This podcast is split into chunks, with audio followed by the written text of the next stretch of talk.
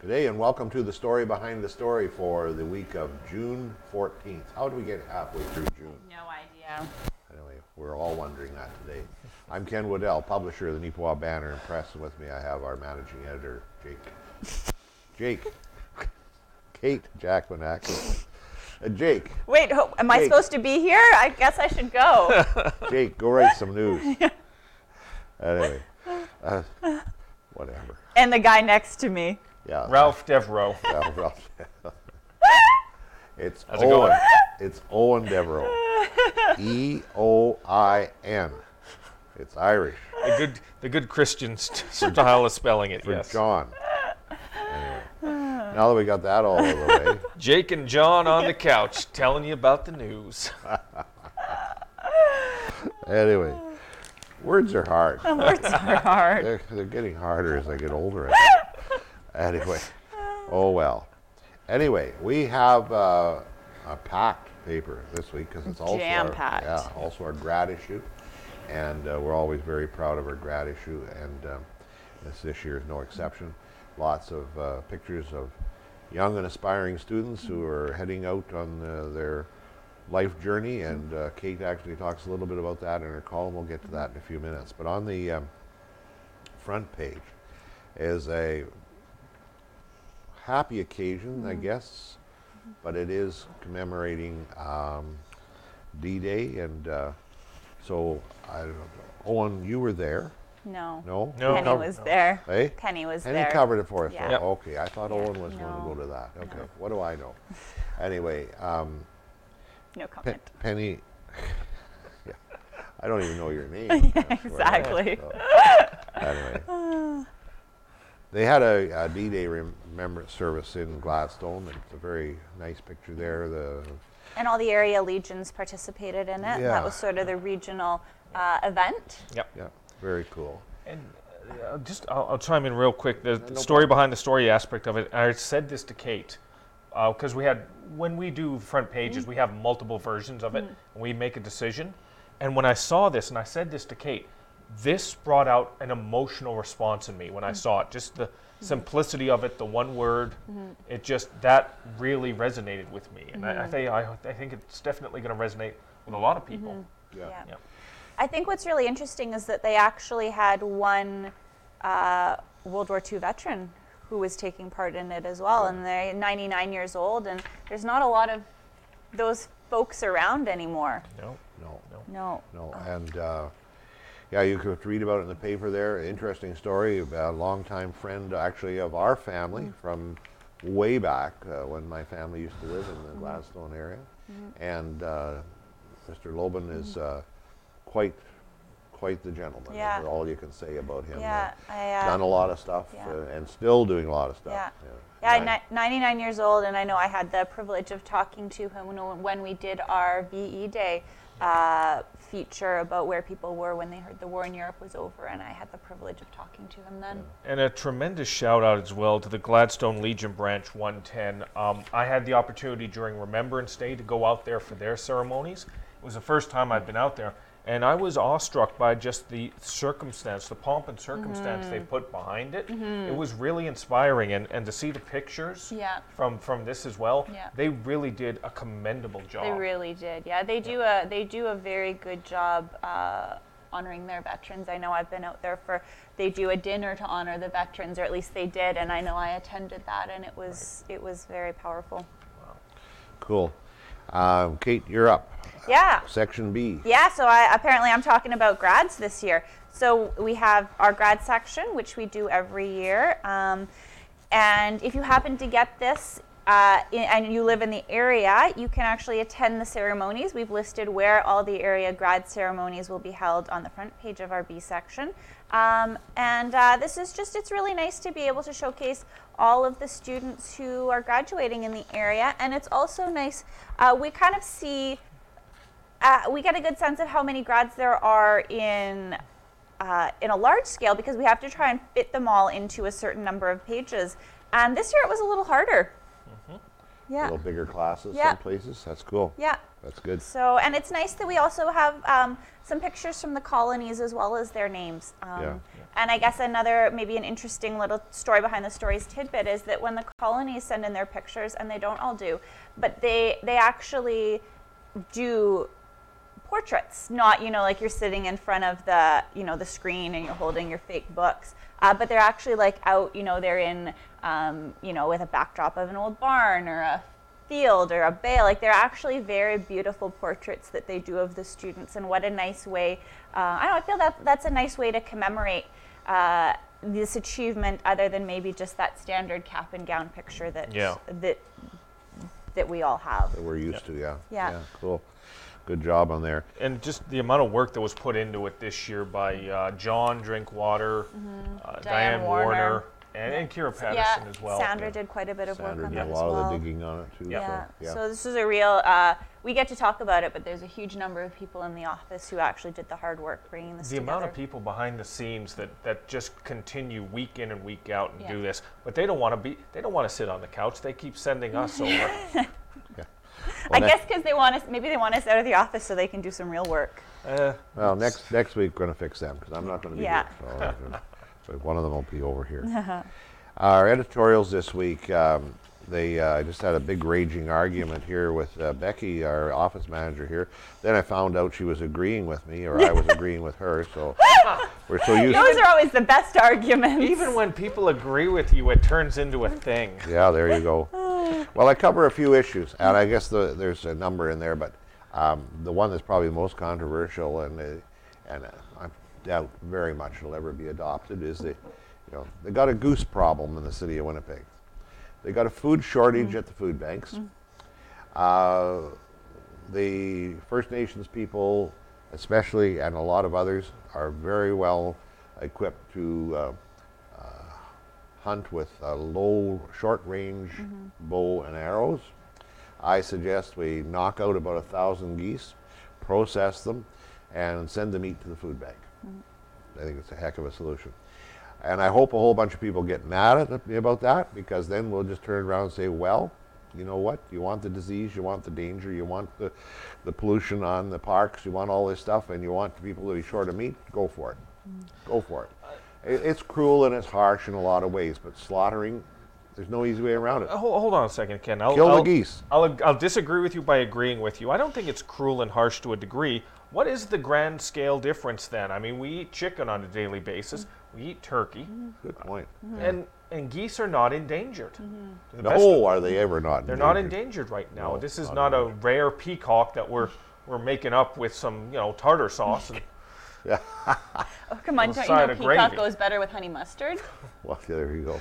I'm not cultured that way. No, Anyway, I get all my peacock from processing. Yeah. The thing, the reason there's so many geese in southern Manitoba now is because there's so many snow geese in the north. Mm-hmm. And the snow geese are aggressive and they drive the Canada geese out of their normal uh, nesting habitat. Mm-hmm. Okay? The reason there's so many snow geese in the north is because around 1950 the government said, oh, all you Inuit people, you can't live in, in igloos in the winter and tents in the summer. We'll put you in plywood houses in Churchill or Nunavut mm-hmm. or wherever.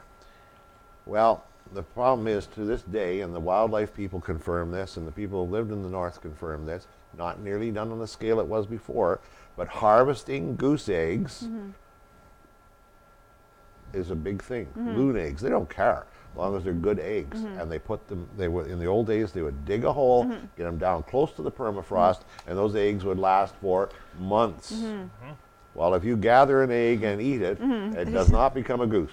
Again, up north, it doesn't take that long to dig down to the permafrost. It's No, it's a lot closer than you think. Anyway, Kate, tell us about your column. Well, I, as Ken mentioned, I talk a little bit about this year's grads, and uh, I also talk about. I feel like this is a topic that we have talked about quite a bit here, but we're going to talk about it again, and that is Worth repeating. Yeah, it is, um, and that is entrepreneurship and the challenge that we collectively will face as all of the older entrepreneurs like Ken uh, Die. or retire was what I was going to say, Okay. but sure, that's probably going to happen too. Yeah. Um, and you know whether how many of this year's grads have thought about, have even thought about small business ownership, whether that's buying an existing business or starting their own. And I would say probably not a lot of them. Well, it's interesting you mention that because uh, on uh, in in our paper this week, uh, do we? Mm-hmm. We are talking we're about it, gonna yeah. Talk, we'll come back to that. Actually, that's a very good segue. I- Isn't I- it? We'll, we'll talk about that now. Yeah, yeah. Let's, do talk that. about it now. New owner of Pyramid Collision. Yeah. They, uh, um, I'm off track here. Adrian Mack. Adrian Mack, Yeah. raised here. Yep. Uh, mom and dad, dad works here. Mom has a business here. Mm-hmm. Uncles have businesses here. Family deeply rooted in this community. And, and has business. Aunt has a bit. Aunt has a business in Yeah. uh, in Minnedosa, and on and on it goes. Anyway, she worked for Pyramid Collision, Mm-hmm. and then she went to Winnipeg, and she worked two or three different places. Yeah. eh? yeah. and a- then- a number of different places Yeah. in the industry. Yeah. and then decides to come home Yeah. and buys Pyramid Collision. Mm-hmm. Now, interesting story on a number of fronts. One is it's not common for Mm-hmm. a woman to own an auto body shop, or more importantly, maybe actually do that body yes. work. She yeah, is and she is actually she's a level. qualified, Yeah, yeah. she's. I can't remember if she's got. She's for sure got her level two. I don't know if she's got her level three or not. I, I can't remember off the top of my head. But she is actually trained in in vehicle body work. Yeah. Yep. And so the thing here is Yeah, she does have her level three. level three, Yeah. fantastic. The thing is here, uh, there's a person with an entrepreneurial background, Mm-hmm. got all the academic qualifications going through the whole thing, Mm-hmm. and then has now come home. Yeah. That to me is a great success That's a, story. that's fantastic. Fantastic success. story. Yes, And yeah. we, we need more and more people Yeah. to, to come home and, do that. And that is one of the things that I talk about is that we maybe don't need the class of you know 2019 to rush right out and you know take over or start businesses. Let them have some time to to build some skills and maybe build some capital and decide what they really want to do. But we as communities need to plant the seeds that that they that, that their dreams can grow here. Yeah. well, I'm doing my part. Mm-hmm. You are. Two grandsons joined the business. Yeah. I mean, will it be long term, long term? Don't know. Mm-hmm. But uh, they went to school, uh, went away, got some other jobs, Mm-hmm. did some other things, and now they're They're back. They're, they're not from Neepawa, but they're from the area, so Yep. or general area. Cool. Yeah. Um, farm and leisure auto, lotto, lotto. Eoin, I almost said auto. 'cause we're You on talk- automotive. Autobahn. Yeah. You, you talk about dreams when it comes to you know work and all that, but uh, dreams are a lot easier when you got a couple bucks in the bank. There's a Couple few pennies to rub together. precisely, and there's a few people and locals at that Yeah. that are a little bit richer now. Uh, the Farm and Leisure Lotto. If you're not aware, it's an annual event that goes on. It's a fundraiser put together by the Nipawan District Medical Committee. Uh, it's done a tremendous job raising money for several several organizations or, or, or structures here, most notably the uh, medical clinic. The money this year that's raised is going to be going towards the uh, parking lot, putting in uh, concrete and uh, the, in the parking lot, and sprucing up the exterior.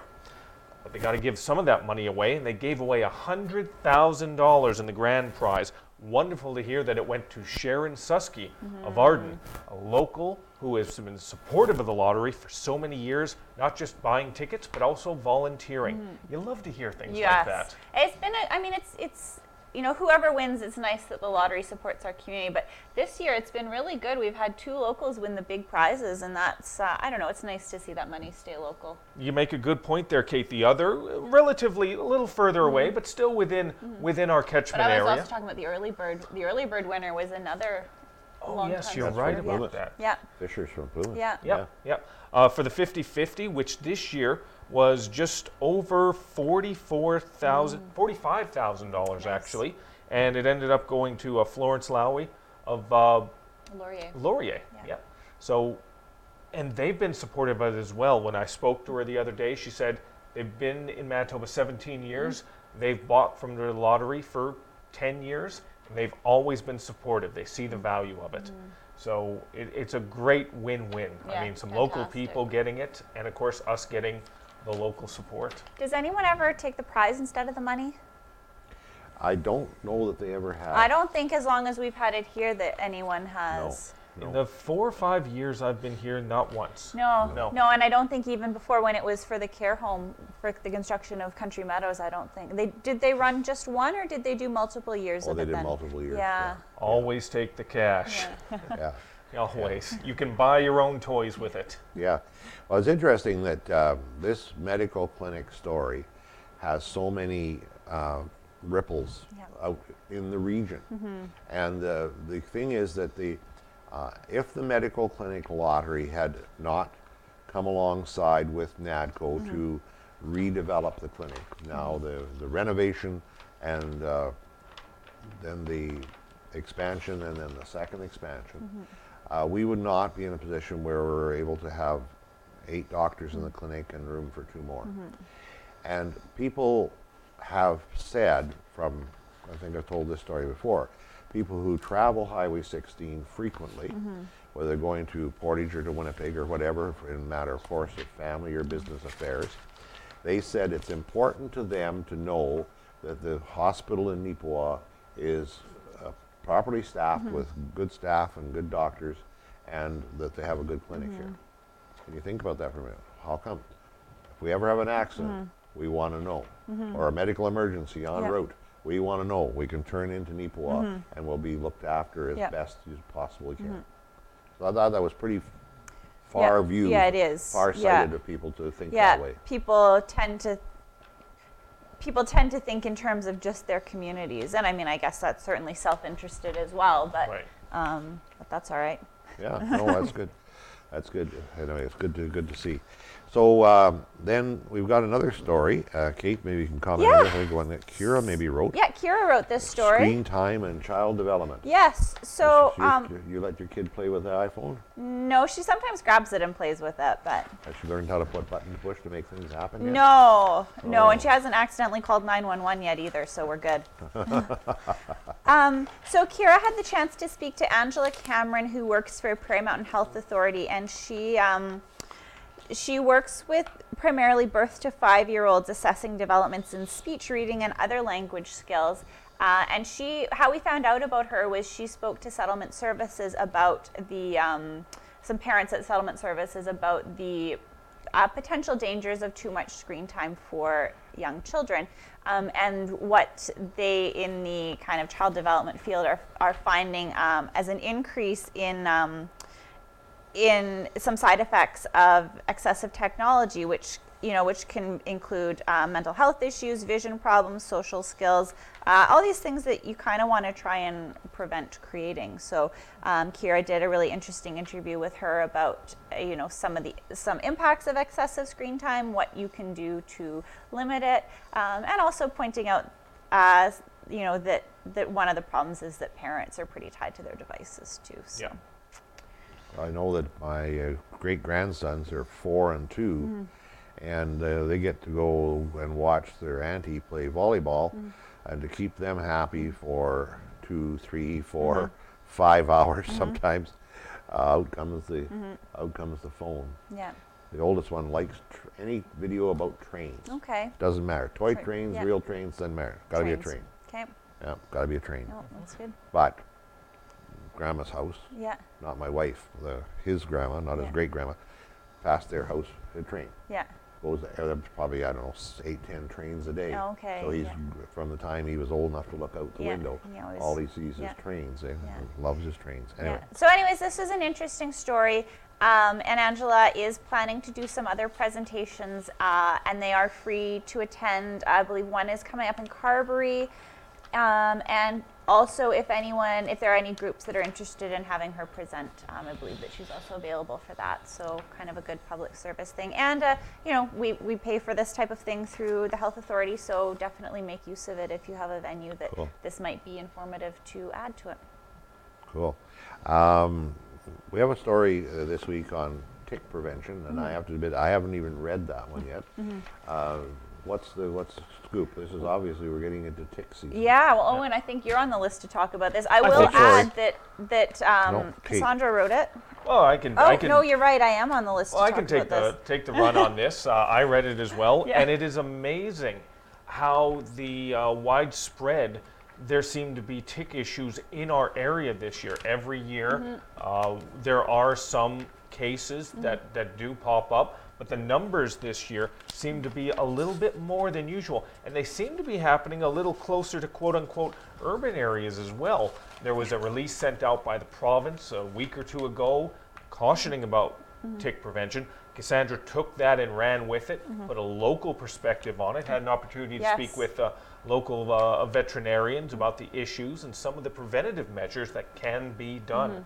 So i it's something that, and again, even us talking in the office or talking about, you know, Diane's horses or, mm-hmm. or your uh, mm-hmm. your horses or your animals Yeah. are, are dealing with it. Mm-hmm. And, and pets as well. I I have a dog. Uh, everyone, there's a lot of people that have pets like dogs and cats that are susceptible to it as well. Yeah, yeah, and certainly we're seeing a rise, or the, you know, the the provincial health authorities or department are seeing a rise in the number of confirmed cases of Lyme disease. So uh, certainly valuable information at the start of this season, If you do end up having an animal that does have a tick in this story as well, or a person. or a person, there are suggestions on how to properly remove it because there is a process Yes. that has to be followed. Yeah, safe. There is a safe way to, to pull them off, and and it's not to just whack the tick, which Yep. No, that's not a good idea. No. Well, our wife had, I haven't had a tick yet this year, but Chris had one. yeah, And I think she just pulled it off. yeah, But she said he didn't have a very big bite yet. no. Yeah.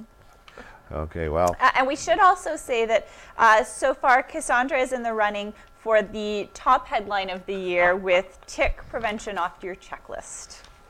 You see what she did there? good one. It amused, Good one. it amused us, but we, I, we thought it was pretty funny. I got to admit, I'm a little simple, so, you know, it amused me. Anyway, Now we get to Eoin. Eoin, we talk about next three topics are sports. Eoin's going to close us out. Yeah. NACI Tigers track and field. going to be very quick on this because we are running short on time Oh, we're- and we're uh, want to okay. make sure got a few more Kate minutes stays awake. So, Yeah. but I have to give a shout Jake, out. wake up. I have to give a shout out definitely to several individuals locally. Uh, first off, the uh, Neepawa Tigers track and field team. We talk about them all the time because they're just so darn good, and they proved it again uh, recently, winning the AAA banner at the Provincial Track and Field Championships. Essentially, that makes them the best school outside of Winnipeg.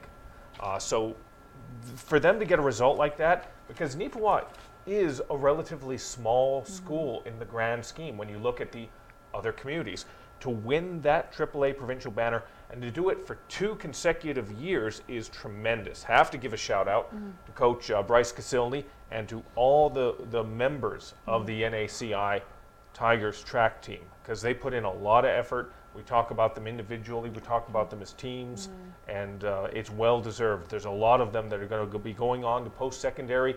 We're probably going to be talking about them on that next level as well. That's good. Yep. That's They, fantastic. they've done a fantastic job. Eh? The, Yeah. Bryce has done a fantastic job with the training, and the, Yeah. The kids have done so well. Like I mean, Yeah. like we're getting almost used to this idea Yeah. of provincial champion Yeah. in Yep. a particular event. You know, So here's a question. So track and field is pretty um, objective because we're talking times and height scores. So how would they compare to the top school in Winnipeg? Any idea? Comparable. Yeah. They are comparable because the Winnipeg schools did compete at the provincials as well. And uh, in, a, in a case like this, they do s- compete, even though they're different categories, mm-hmm. they do compete at the same time. So we can see that mm-hmm. comparison. And there were several cases, because to get this information, I got to go through 30 pages of track and field mm-hmm. results. I go through this. I go through that pain for you so you can get these 12 or 13 local results. Every year it's a pain. That's the story behind the story. This is painful to get all this information sometimes.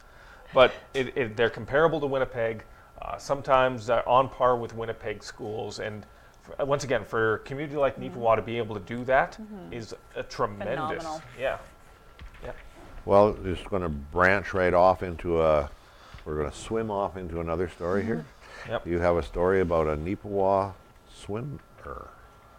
I didn't read that story Yep. either. Tell I got to give thanks to uh, Rob Pihola, Pihola, I should say, uh, based out of uh, Portage La Prairie, and the uh, swim team is also based out of Portage La Prairie, but it has Neepawa representation on it. A young man, and I do apologize if I mispronounce this, because chances are I will.